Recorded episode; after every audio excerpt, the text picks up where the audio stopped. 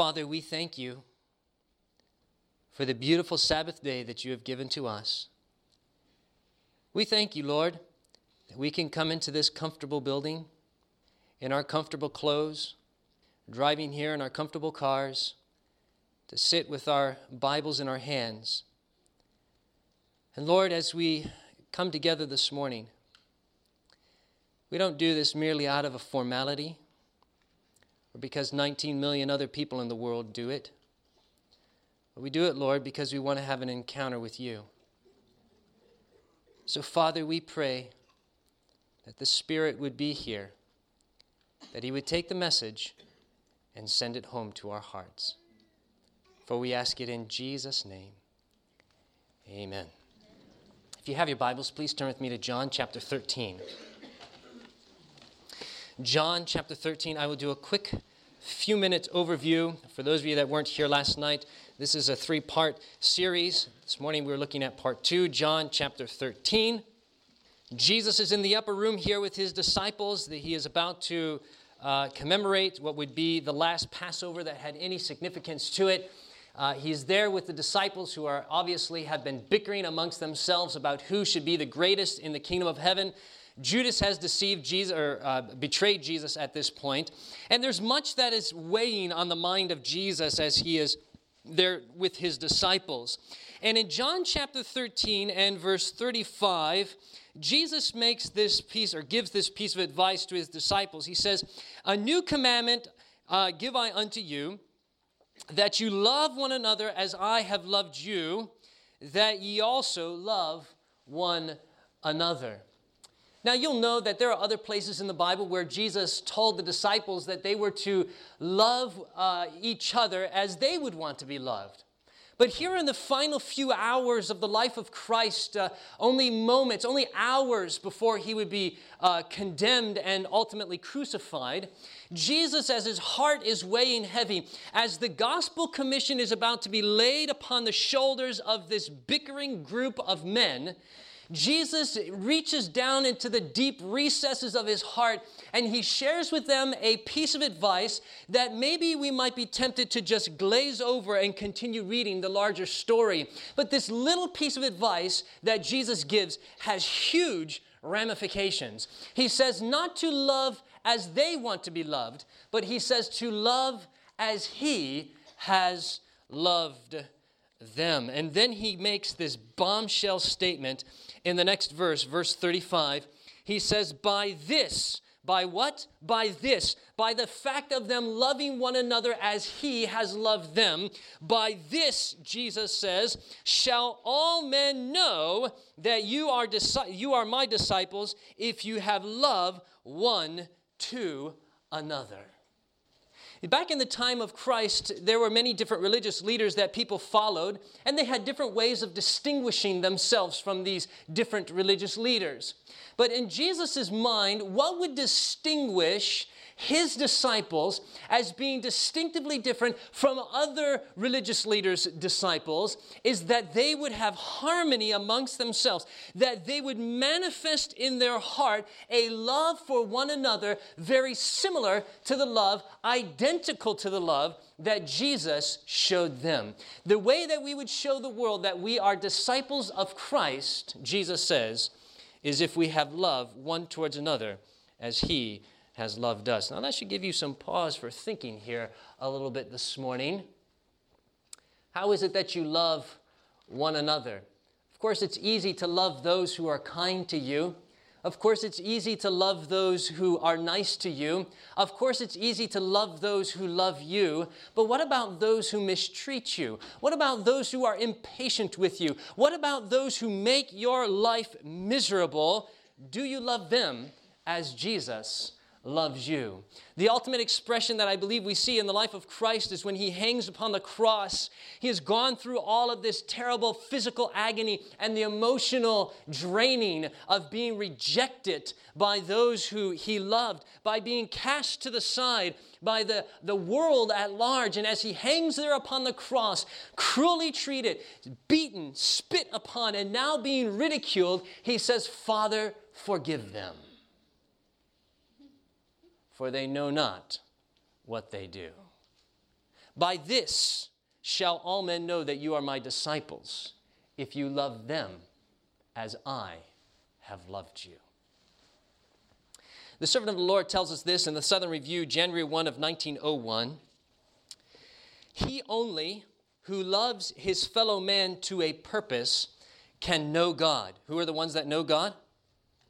Those who love their fellow man. It's a biblical concept. The Bible says, He that loveth not knoweth not God, for God is love. We cannot know God if we do not have love one towards another. It's a biblical principle. But then she goes on, she says this This is the reason that there is so little genuine vitality or life, strength, energy in our churches. Why is there little strength, energy, and life? Why is there little vitality in our churches? Because the servant of the Lord tells us there is little love. She goes on and she says this theology, and we have plenty of theology in our church, praise the Lord. Theology, she says, is valueless unless it is saturated with the love of Christ. Somebody should say amen to that. Theology is valueless, she says, unless it is saturated with the love of Christ. Now, when you think of the idea of saturation, what is it that comes into your mind? The sponge, we talked about it last night. You have your sponge on your counter there, and that thing in between washing, it gets dried up and it curls up. But when you stick that thing underneath the water, it fills up with the water and it becomes saturated. It simply means it cannot hold anymore. It is so full, it is so overflowing that there is no room left inside of it to hold any more water. And the servant of the Lord tells us that if we want our theology to have value to it, it must be first saturated with the love of Jesus.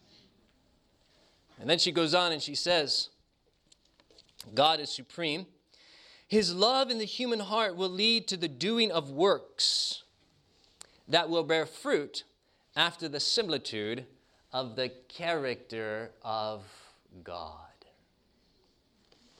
And then she makes this little statement. We read this last night, and this is just a review from last night. Nine manuscript release, page 128, paragraph 3. She says, A loving, lovable Christian. A what kind of Christian? A loving, lovable Christian is the most powerful argument in favor of the truth. Now, listen, we're not talking this morning about a weak, mamby pamby, half sided love. We're not talking about the type of love that you can get at any corner evangelical church. What we are talking about is a type of love that moves people to have a closer walk with the Lord and moves them to dig deeper into the reasons why we have this type of love in our hearts. It is love that ultimately leads to the truths of the truth of God's word. If you want to be effective in your witnessing for God, the best way that you can do that is to become a loving, lovable Christian. It's not merely the regurgitation of theological concepts. It's not merely the expression of, of spiritual principles or lining up all of your proof, proof texts that is compelling to the world. We need that. We need that line of thinking. We need theology. We need Bible studies. We need the right arguments. We need all of that stuff. But it must first be saturated with the love of Christ. And then when that happens, we will find that we will have explosive results in our ministry to other people. We will have Acts chapter 2 experiences, I believe, with all of my heart, where the church of God will grow exponentially when the truth of God and the love of God are married one to another. Turn with me in your Bibles to 1 Corinthians chapter 12. This morning we're going to look at the second part of 1 Corinthians 13, but I want to just quickly run over the preamble here. What does Paul say in his introduction of 1 Corinthians 13? We read this last night. 1 Corinthians 12, verse 31, Paul says this But covet earnestly, covet how? Earnestly the best gifts and yet show I unto you a more excellent way, or a way that is beyond comparison. Now, when you look at 1 Corinthians 12, Paul is talking about the gifts of the Spirit, the purpose that God gives us the gifts of the Spirit, and he lists them in verse 28 and in other places in the chapter. But the primary reason why God gives us the gifts of the Spirit is for the advancement of the cause of God. The purpose why God gives us the gift of tongues, the purpose why God gives us the gift of evangelists and pastors and teachers and all of these things is so that the gospel can move forward in a rapid fashion, hopefully by God's grace to bring this world to an end sooner rather than later. But Paul tells us that not only are we to covet earnestly the best gifts, but then he says, yes, these gifts are good. These gifts help in the in the in the spreading and the advancement of the gospel. But then he says, now I'm going to show you something that is is beyond comparison. Now I'm going to show you something that adds power to the advancement of the cause of God that is so amazing, that is so all encompassing, that it is beyond comparing it to something else. That's the preamble to 1 Corinthians 13. That this, what he is about to tell us, will help the gospel move forward in a fashion that we have never experienced it before. And then he goes on and he says, though I speak with the tongues of men and of angels. And he moves on from there in his description of love. Remember, it's the love of Christ expressed in our lives that will give evidence that we are disciples of Christ. And so this morning I want to look at the second part of 1 Corinthians 13. Those of you that are taking notes and were with us last night, you will know or you will remember that 1 Corinthians 13 is divided into three sections. We're looking at the second one this morning. The first section of verses 1 through 3 is where Paul talks about the supremacy of love. He, he gives five contrasting statements there. We went through two of them in our time together last night. We won't review that at this point. The second point, or the second part of 1 Corinthians 13, verses 4 through 7, is where Paul gives us the characteristics of love, or he analyzes it and gives us the, uh, the what love is made out of, the fabric, the details of love. Verses 8 through 13, Paul talks about the permanence of love, that it will abide uh, and it will never come to an end. We will look at that in our time together this afternoon. But let's turn and look at 1 Corinthians 13, verses 4 through 7, and see what Paul has to say here. In a sense, what Paul is doing is he's taking agape, he's taking love, and he's putting it under a microscope, and he's going to break it down for us in its basic parts. He's, he's giving us the stuff that agape is made out of, the fabric, the details of what it is in verses 4 through 7. Let's read that together here. The Bible says this Charity suffereth long and is kind. Charity envieth not. Charity vaunteth not itself, is not puffed up, doth not behave itself unseemly, seeketh not her own, is not, the word easily should not be there, provoked thinketh no evil, rejoice, rejoiceth not in iniquity, but rejoiceth in the truth, beareth all things, believeth all things, hopeth all things, endureth all things. By this shall all men know that you are my disciples, if you have agape one towards another.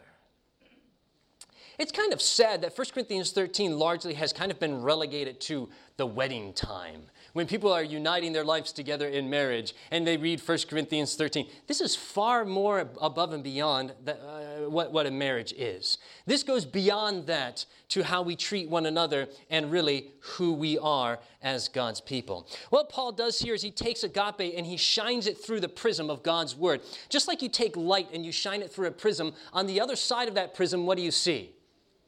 You see the rainbow, right? So that, that prism breaks down light into its component parts, and you see the beauty of the rainbow. Paul is, in a sense, doing the same thing here with agape. He's shining it through the prism of God's word, shining it through the prism of Jesus' life. And as you see it on the other side, it is broken down into its component parts, and we see the beauty of the colors of agape and the, and the different uh, hues that agape com- is comprised of. Paul is breaking it down into its parts here here for us to understand. Now, it's interesting when you look at this description of agape in 1 Corinthians 13, 4 through 7. It almost is, it's almost like Paul is describing somebody to us. Look at it again in your Bible, and as you read it through, it's almost like Paul is describing somebody. And I don't think you will argue with me on this that really what Paul is describing is he is describing to us the character of God. Amen?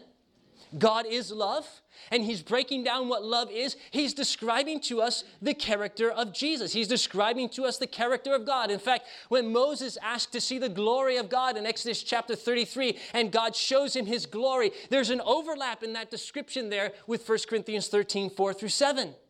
And so, Paul here is, in a sense, he's describing Jesus to us. He's describing what type of love is making up his character. But here's the question that I want to ask you this morning as you look at 1 Corinthians 13, 4 through 7, can you put your name in that verse? Sure, we can read the verse and we can say, Jesus suffereth long and is kind. Jesus envieth not. Jesus vaunteth not himself, is not puffed up. But can we read, Jason suffereth long and is kind? Jason envieth not. Jason vaunteth not himself, is not puffed up. Take the time to do it. Put your name in that chapter. I don't know about you, but when I did that, when I sat in my office and I challenged myself with that, it made me uncomfortable. And it ought to. Because we are far from what the description of God's character is, the, the, the, ideal that God has for us. This description that we find in 1 Corinthians 13, 4 through 7, is not merely a description of Jesus, but it is a description of Jesus' people and Jesus' followers. Because the Bible tells us in 1 John, 1 John chapter 2 and verse 3, just jot it down in your notes. 1 John 3, sorry, 1 John 3, 2, the Bible says that when Christ shall appear, we shall be what? We shall be kind of like him, right? We will be maybe like him. We, when Christ comes, we will be changed like him. Is that what it says? No. It says, when Christ comes, we what? We shall be like him. When Jesus comes back, 1 Corinthians 13, 4 through 7 is not just going to be a description of Christ, but it is going to be a description of Christ's followers. Amen? This is going to be the description of the character of God's people. God's people are going to be made up of the stuff that Paul tells us 1 Corinthians 13 or agape love is. Jesus, as he continues his conversation with the disciples in the Gospel of John, he repeats himself in John 15 and verse 12. Again, write that down if you would. Again, he says, This is my commandment that you agape one another as I have agape you. He's trying to hammer this point home with these bickering men that they need to have a love towards one another as he has had towards them. I want to tell you something this morning. The only way that this can happen is if we allow God to create it in our hearts. The experience of 1 Corinthians 13, 4 through 7 is humanly speaking impossible. When I put my name in that section of verse, in that section of the chapter, I almost became discouraged. But when I looked at Jesus, when I looked at what Jesus can do in and through me, my encouragement came back. And I said, Lord Jesus, this is the experience that I want. Please give it to me. In the book Christ Object Lessons, page 158, we're told this We may be active and we may do much work, but without love, such love as dwelt in the heart of Christ, are you ready for this next part? We can never be numbered with the family of heaven. We can be, never be numbered with the family of heaven without having the love of Jesus in our hearts. You see, heaven is an atmosphere of agape. That's heaven. Heaven is agape. And before we can get to the, uh, the atmosphere, the, the, the, the, the place of agape, it first has to be in our hearts. There's another place where Ellen White tells us that when we are changed into the character of Christ, that we are fitted for heaven because heaven is in our hearts. When we have that love in our hearts, it's almost like God says, "Listen, Father, I don't they don't need to be down there any longer. They have heaven in their hearts. We need to bring them up here like we brought Enoch, like we brought Moses, like we brought Elijah. We need to bring them up here because they have heaven in their hearts. They need to be where heaven is." Before Christ can come back, this thorough heart transformation has to take place. In a sense, we have to lay on the heavenly operating table and allow God to take the precision scalpel in his hand and open up our spiritual chest and take out that stony heart and give us a heart of flesh. Give us a heart that beats agape, agape, agape, agape. Change us, thoroughly transform us. Listen, when somebody has heart surgery, they don't do it themselves. When somebody has heart surgery, it is a painful process. And many members who've had heart surgery, but the result is an extension of life.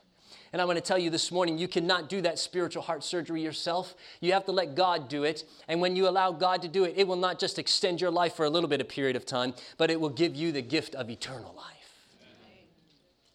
Lord Jesus, put me on that operating table. Take me into the theater of the operating room of heaven and take out the stony heart out of my chest the heart that I was born with, the heart that the world wants me to hold on to and Satan wants me to hold on to, and give me a heart that beats like Jesus.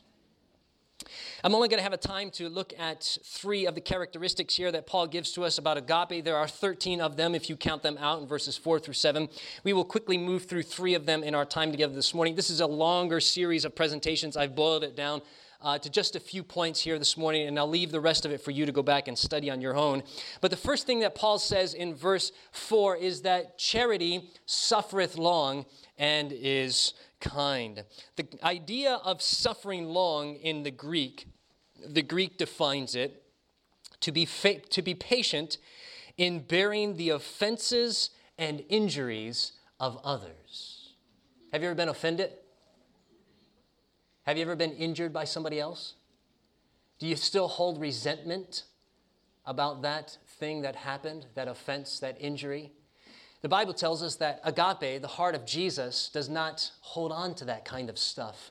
Charity suffereth long and is kind, it is patient in bearing the offenses and injuries of others. Are you thankful for the patience of God with you? Do you offend God when you sin? Does it injure God when you sin? Does he throw you to the side and say, Forget you for doing that? You're causing me too much pain. You're causing me too much suffering. Does he go around heaven bad mouthing you to all of the angels because of what you have done to him? Yes or no? No. And the heart of Jesus in the heart of human beings is going to respond in a similar sense when I am wronged, when I am mistreated, when I am not being uh, treated in the way that I should be. The Bible tells us that the character of Jesus is patient in bearing with the offenses and injuries of others. There's no doubt we live in a time where we are irritated and made impatient but agape will be the only remedy to this type of impatience in the world today. In fact, it's interesting. The time that we live in, impatience has almost become the norm, has it not? When you really think about it, impatience in some circles become, has become even expected, excused, and in some places even praised, has it not? And in many cases, when we are impatient and we tell the person why we become impatient, we're in a sense justifying that impatience, and we're and, and, and, and it's like the other person, in a sense, kind of understands. Yeah, that's you, you had a you had a right to be impatient given what happened to you. But according to 1 Corinthians 13, that's not the way we are to respond. In the heart of Jesus, when we are mistreated, we are patient in bearing with those uh, offenses, offenses that other people have showed towards us. Interesting little article I stumbled across in my research on this uh, concept of impatience. This is from NPR. It says this We speed date, we eat fast food, we use self checkout lines in the grocery store, uh, we try the one week diet. I wonder how that went. Pay extra for overnight shipping, honk when the light turns green, thrive and dive on quarterly earning reports, and speak in half sentences, start things but don't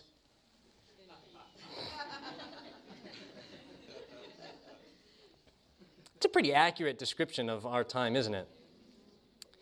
We live in a very impatient society. And listen, friends, if we can't be patient with these types of things, there is no hope that you're going to be patient in bearing the offenses and injuries of other people.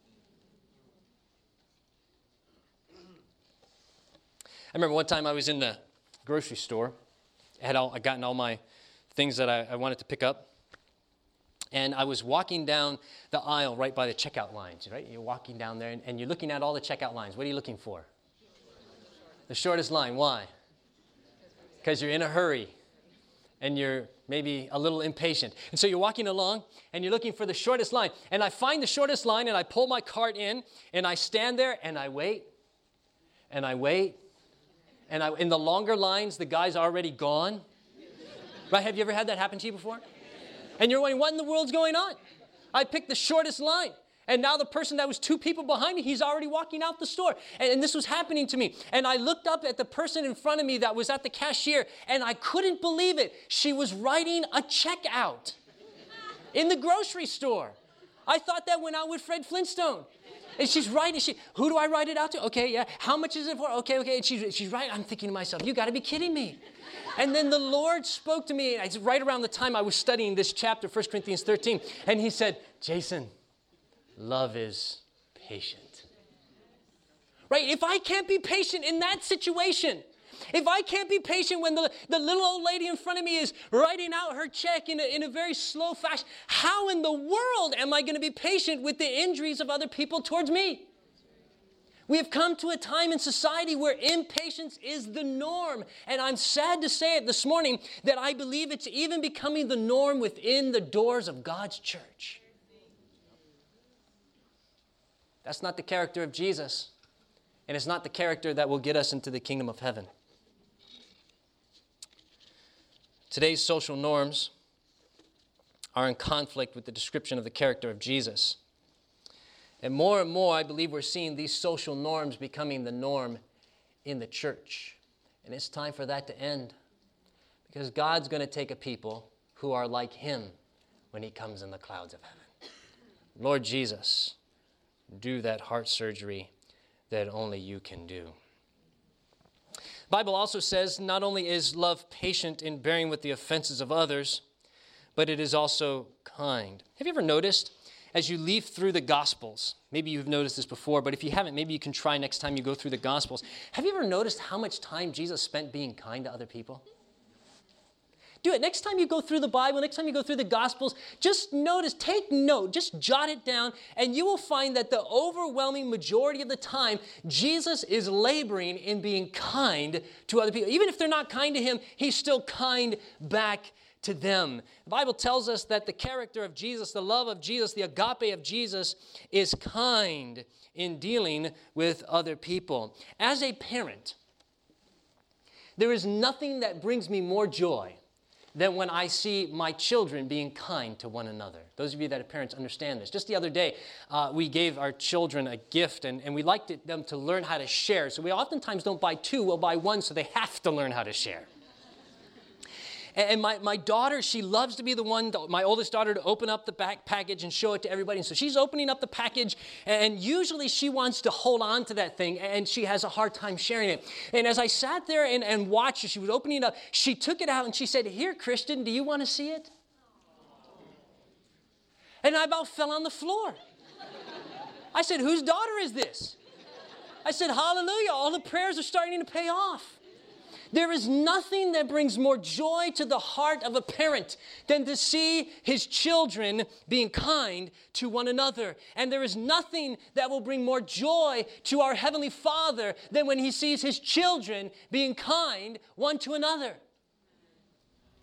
Even when they're being mistreated, even when they're not being treated in the way that they deserve to be treated. It brings joy to the heart of our Father.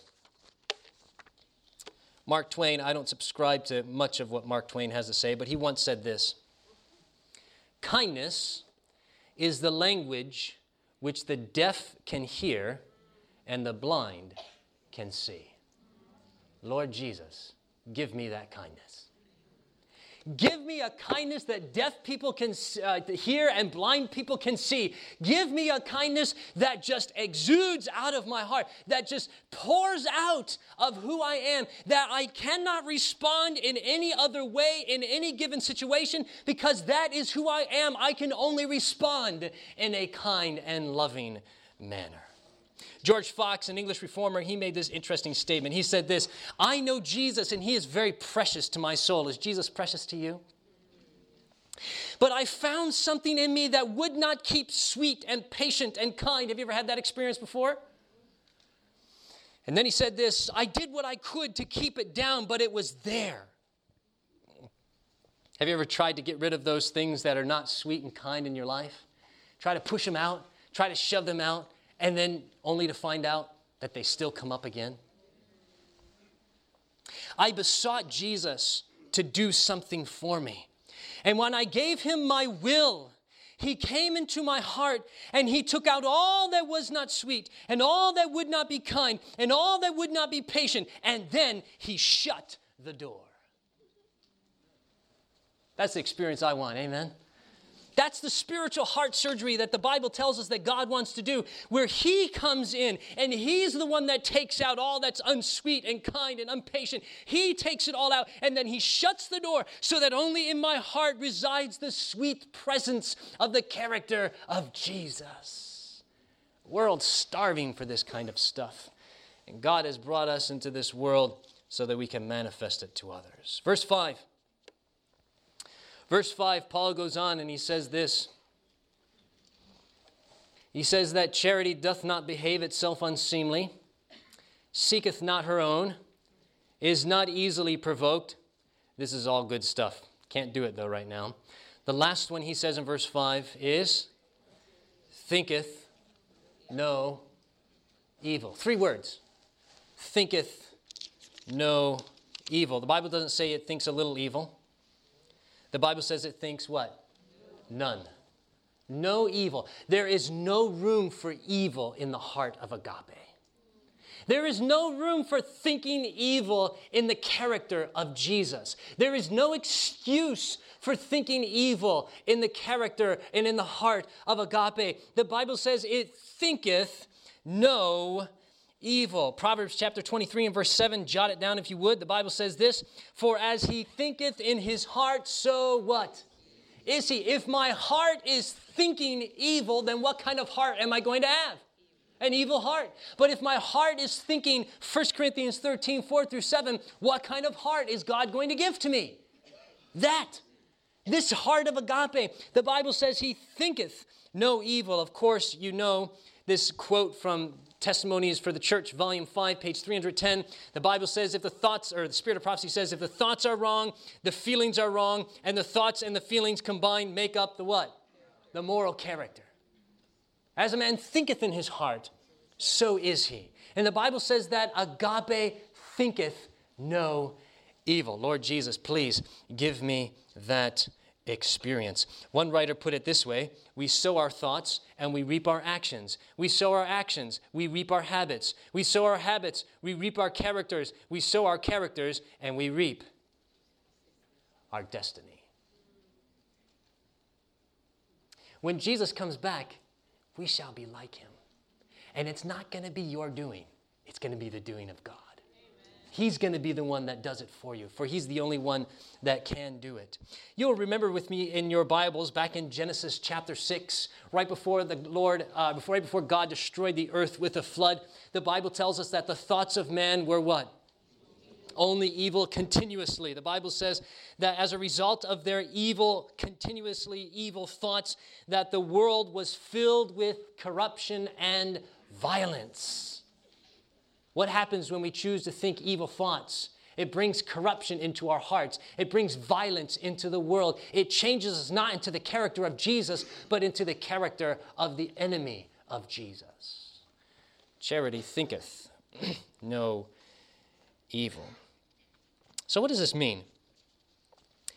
In the original, the word, uh, or it literally means the idea of thinking no evil. It literally means that agape does not take inventory of or keep records of other people's wrong actions. Did you catch that? They do not keep record of other people's wrong actions. You know, some of us are like accountants when it comes to people's wrong actions. Come on now. And some of us are very accurate accountants when it comes to other people's wrong actions. We would win awards for our accuracy. And the Bible tells us that when it says charity thinketh no evil, it means it does not keep an accurate score of what people have done, bad things that they've done towards us. I like the way the New Living Translation puts it. It says, it translates it, it keeps no record of being wronged. Keeps no record of being wrong. The best way to describe this, maybe you haven't had this experience, but I've been privileged to have this experience. The best way to describe this is to use the description of a mother's love. If you were to ask my mother what kind of child I was when I was growing up, she would give you a very glowing report. If, if you just took my mother's report, you would probably think that I was the best kid that ever lived on the face of the earth. Because something happens in the mind of many mothers that as their children grow up and as they move on to do other things in their life, they tend to have amnesia when it comes to the wrongs of their children. And all they can remember is all of the good things that they have done. And I literally believe this that in the mind of my mother, she has literally forgotten all of the bad that I have done. And all that she can remember is all the good things that I've done, how wonderful I was, and all of these flowery things that make you turn red in the face and blush and want to just go away when you hear your mother talk about this. And this is what this is what it means when it says it thinketh no evil. When it comes to the faults of others, we have a very faulty memory. We can't remember those things. But when it comes to the good things that other people have done, our memory is just riveted on those types of things. It's a paradigm shift from what the world excuses to what God wants us to be. Acts of the Apostles, page 319, says this Christ like love places the most favorable construction on the motives and acts of others. It does not necess- uh, needlessly expose their faults. It does not listen eagerly to unfavorable reports, but seeks rather to bring to mind the good qualities of others. Think about that person that you have a hard time with. Think about that person that makes your life miserable. When you think about them, what's the first thing that pops into your head? Is it good or bad? Boy, there's some that want to be honest this morning, huh? it's all right, honesty is good for the soul.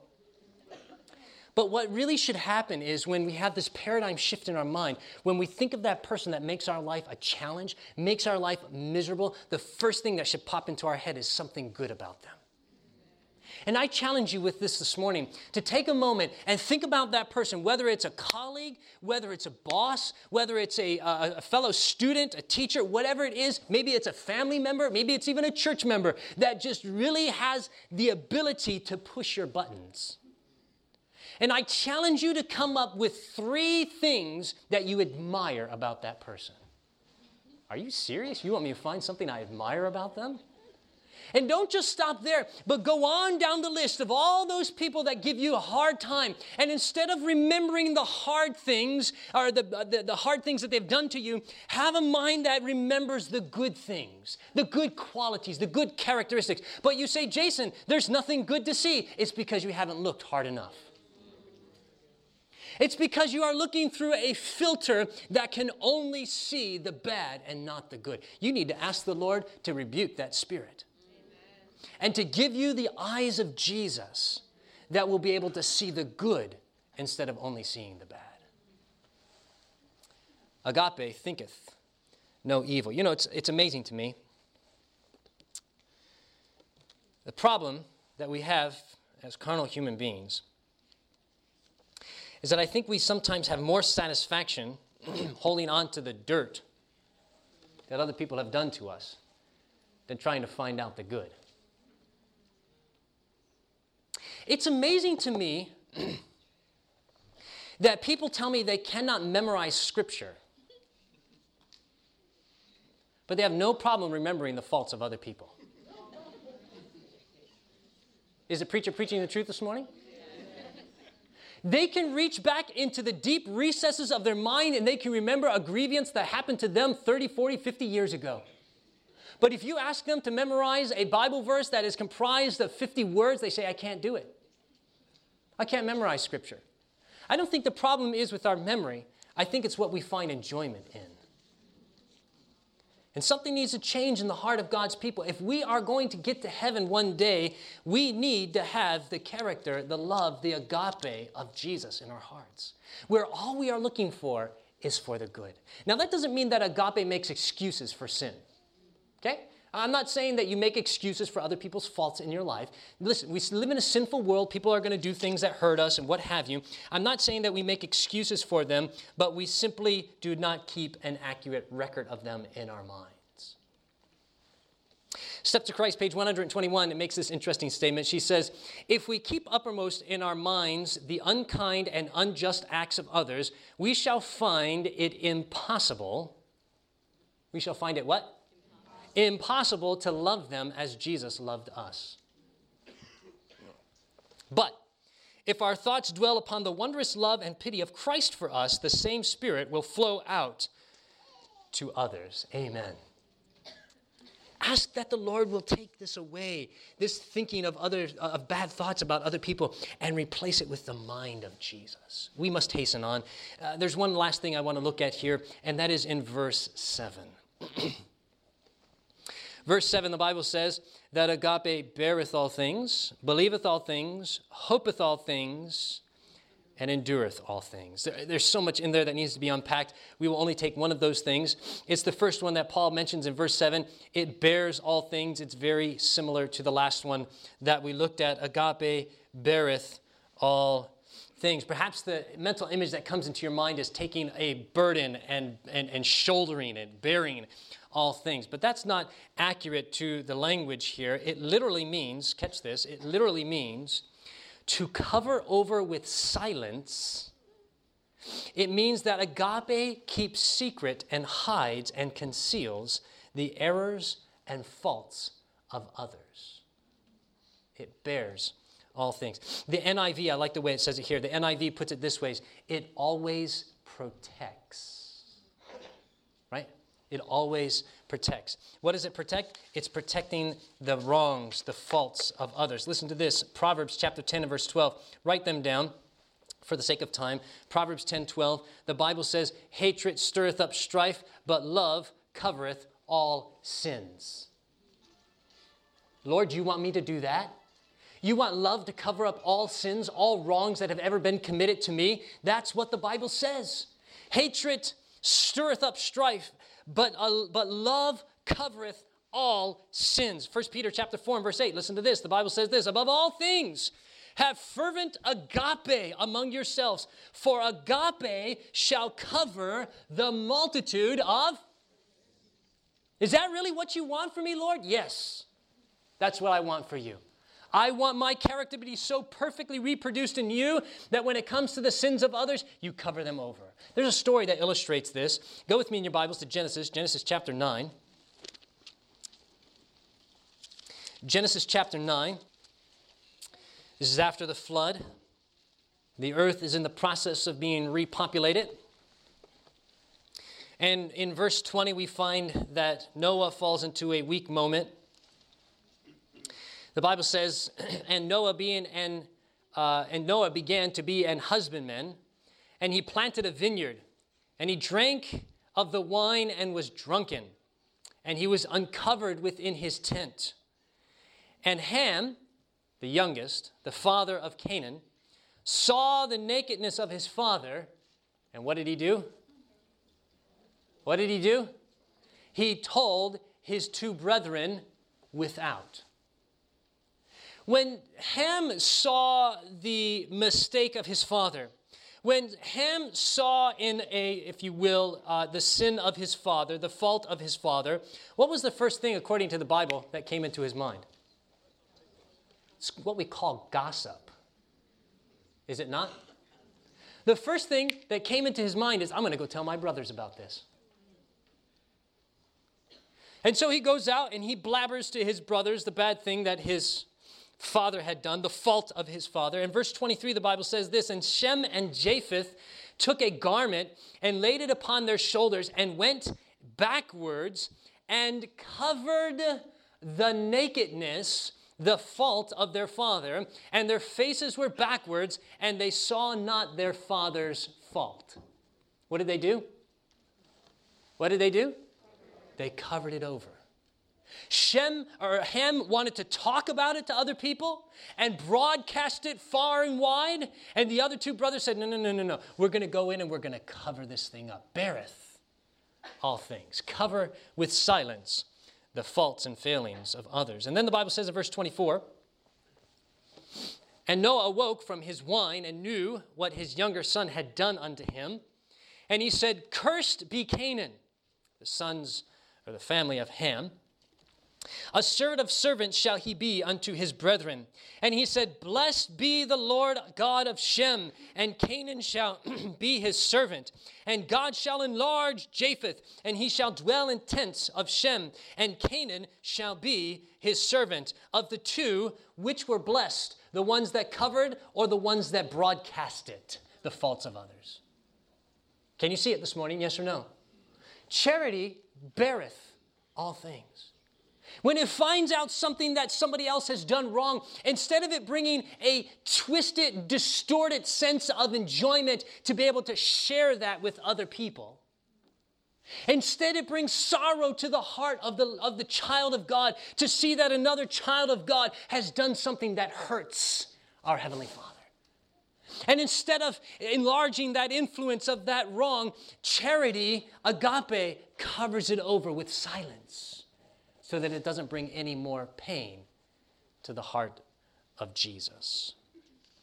Ellen White says that the fault of Ham was reproduced in his descendants for many generations. And I think that the same thing happens when we are busy going around talking about other people's inconsistencies and weaknesses. You know, one of the things that we have adopted in our home, and we're not always successful on this, but we do it as much as we can, and that is when we're around our children, we try only to talk about positive things about other people. Really, that's the way it should be all the time.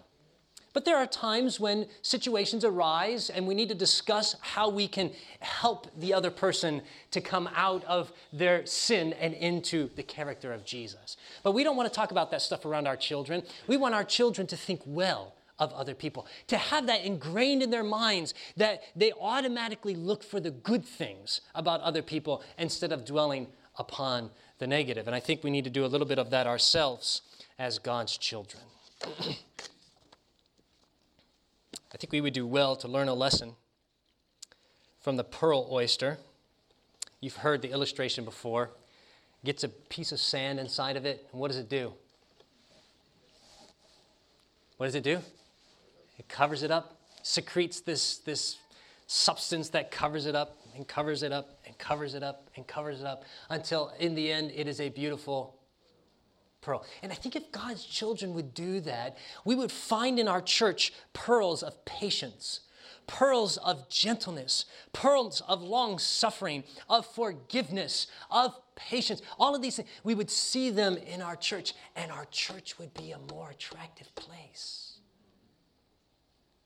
For people would see that our religion is not just a theoretical religion, it's not just theology, but that theology has so thoroughly transformed me that I have become like Jesus. Corrie ten Boom tells a story. One of her times in Africa, she met a man by the name of Thomas. Thomas lived in a little grass hut with his large family. Thomas loved Jesus and he loved people. Two unbeatable things to have in your, in your character.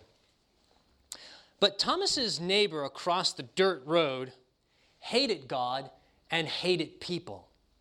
And therefore, he hated Thomas. One night, Thomas's neighbor, who hated him, snuck across the dirt road in the middle of the night and he set Thomas's roof on fire. His whole family was inside there.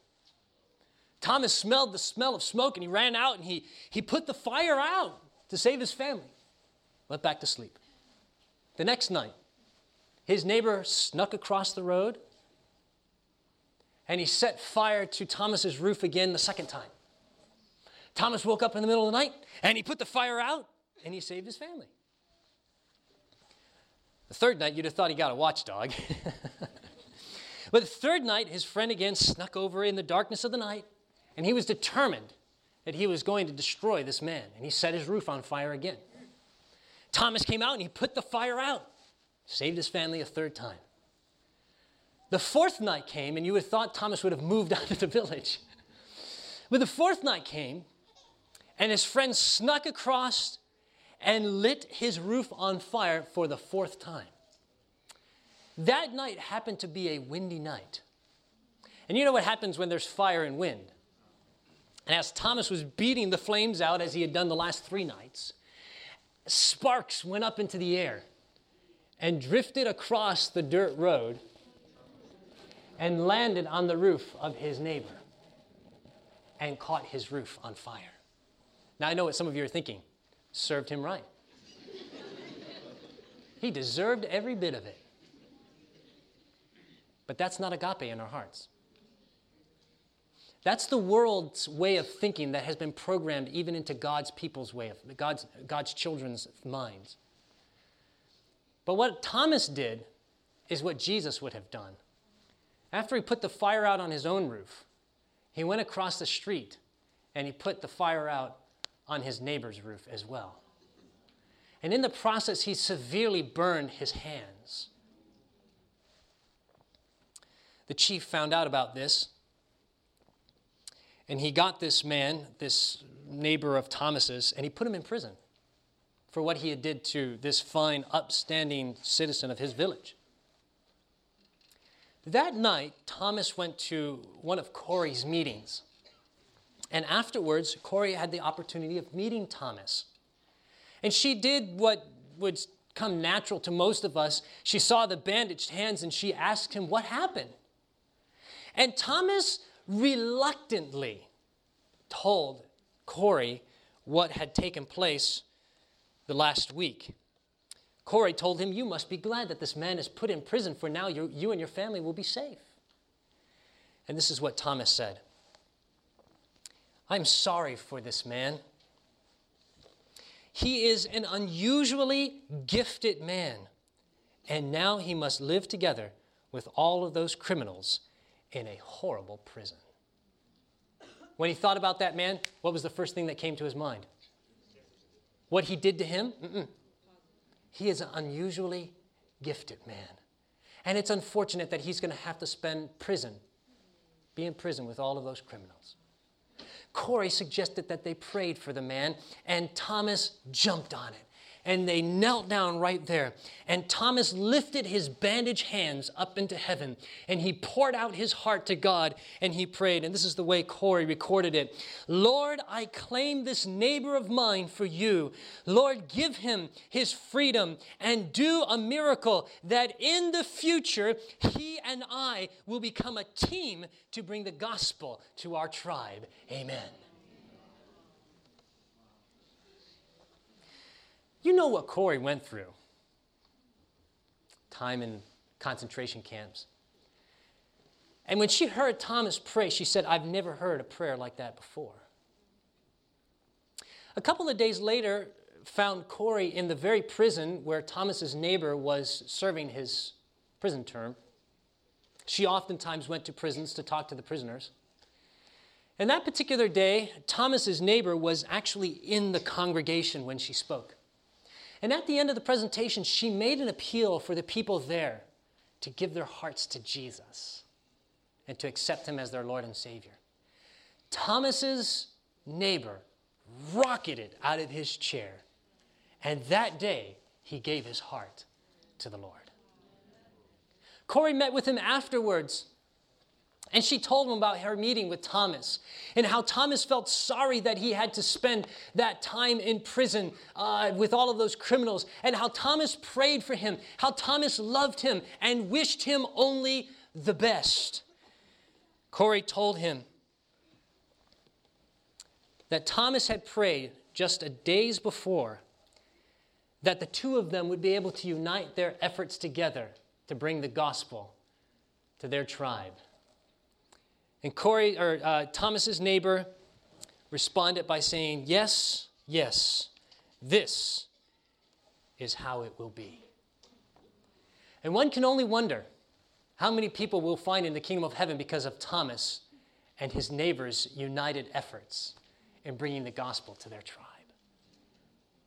Can you fathom the person that gives you the hardest time becoming your closest confidant and worker together with the Lord? It's possible. It's possible.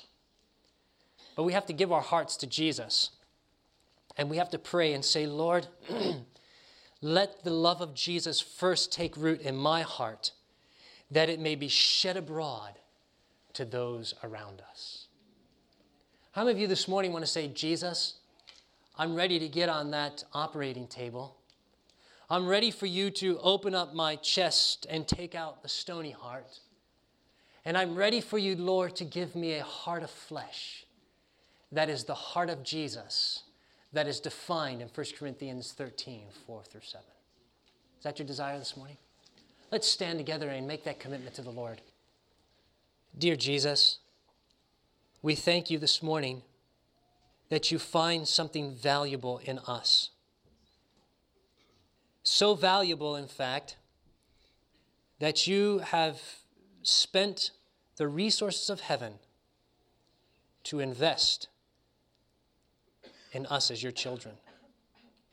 And I pray, dear Jesus, that we would go from this place and that you would do the necessary surgery in our hearts to change us from what the world would have us to be, what Satan would have us to be, to what Jesus is. Give us this experience, Lord. Give us the love of 1 Corinthians 13, 4 through 7. May that not just be a theoretical head knowledge, dear Lord. May it not be something that we just merely attribute to Jesus. But may it be said one day that this is the experience of those that are assembled here together this morning. Lord, we don't want to stay here any longer. We really want to go to heaven. Please put heaven in our hearts. We thank you, Father, for answering this prayer and for doing the work that only you can do. For we ask it in Jesus' name. Amen. This media was brought to you by Audioverse, a website dedicated to spreading God's Word through free sermon audio and much more. If you would like to know more about Audioverse, or if you would like to listen to more sermons, please visit www.audioverse.org.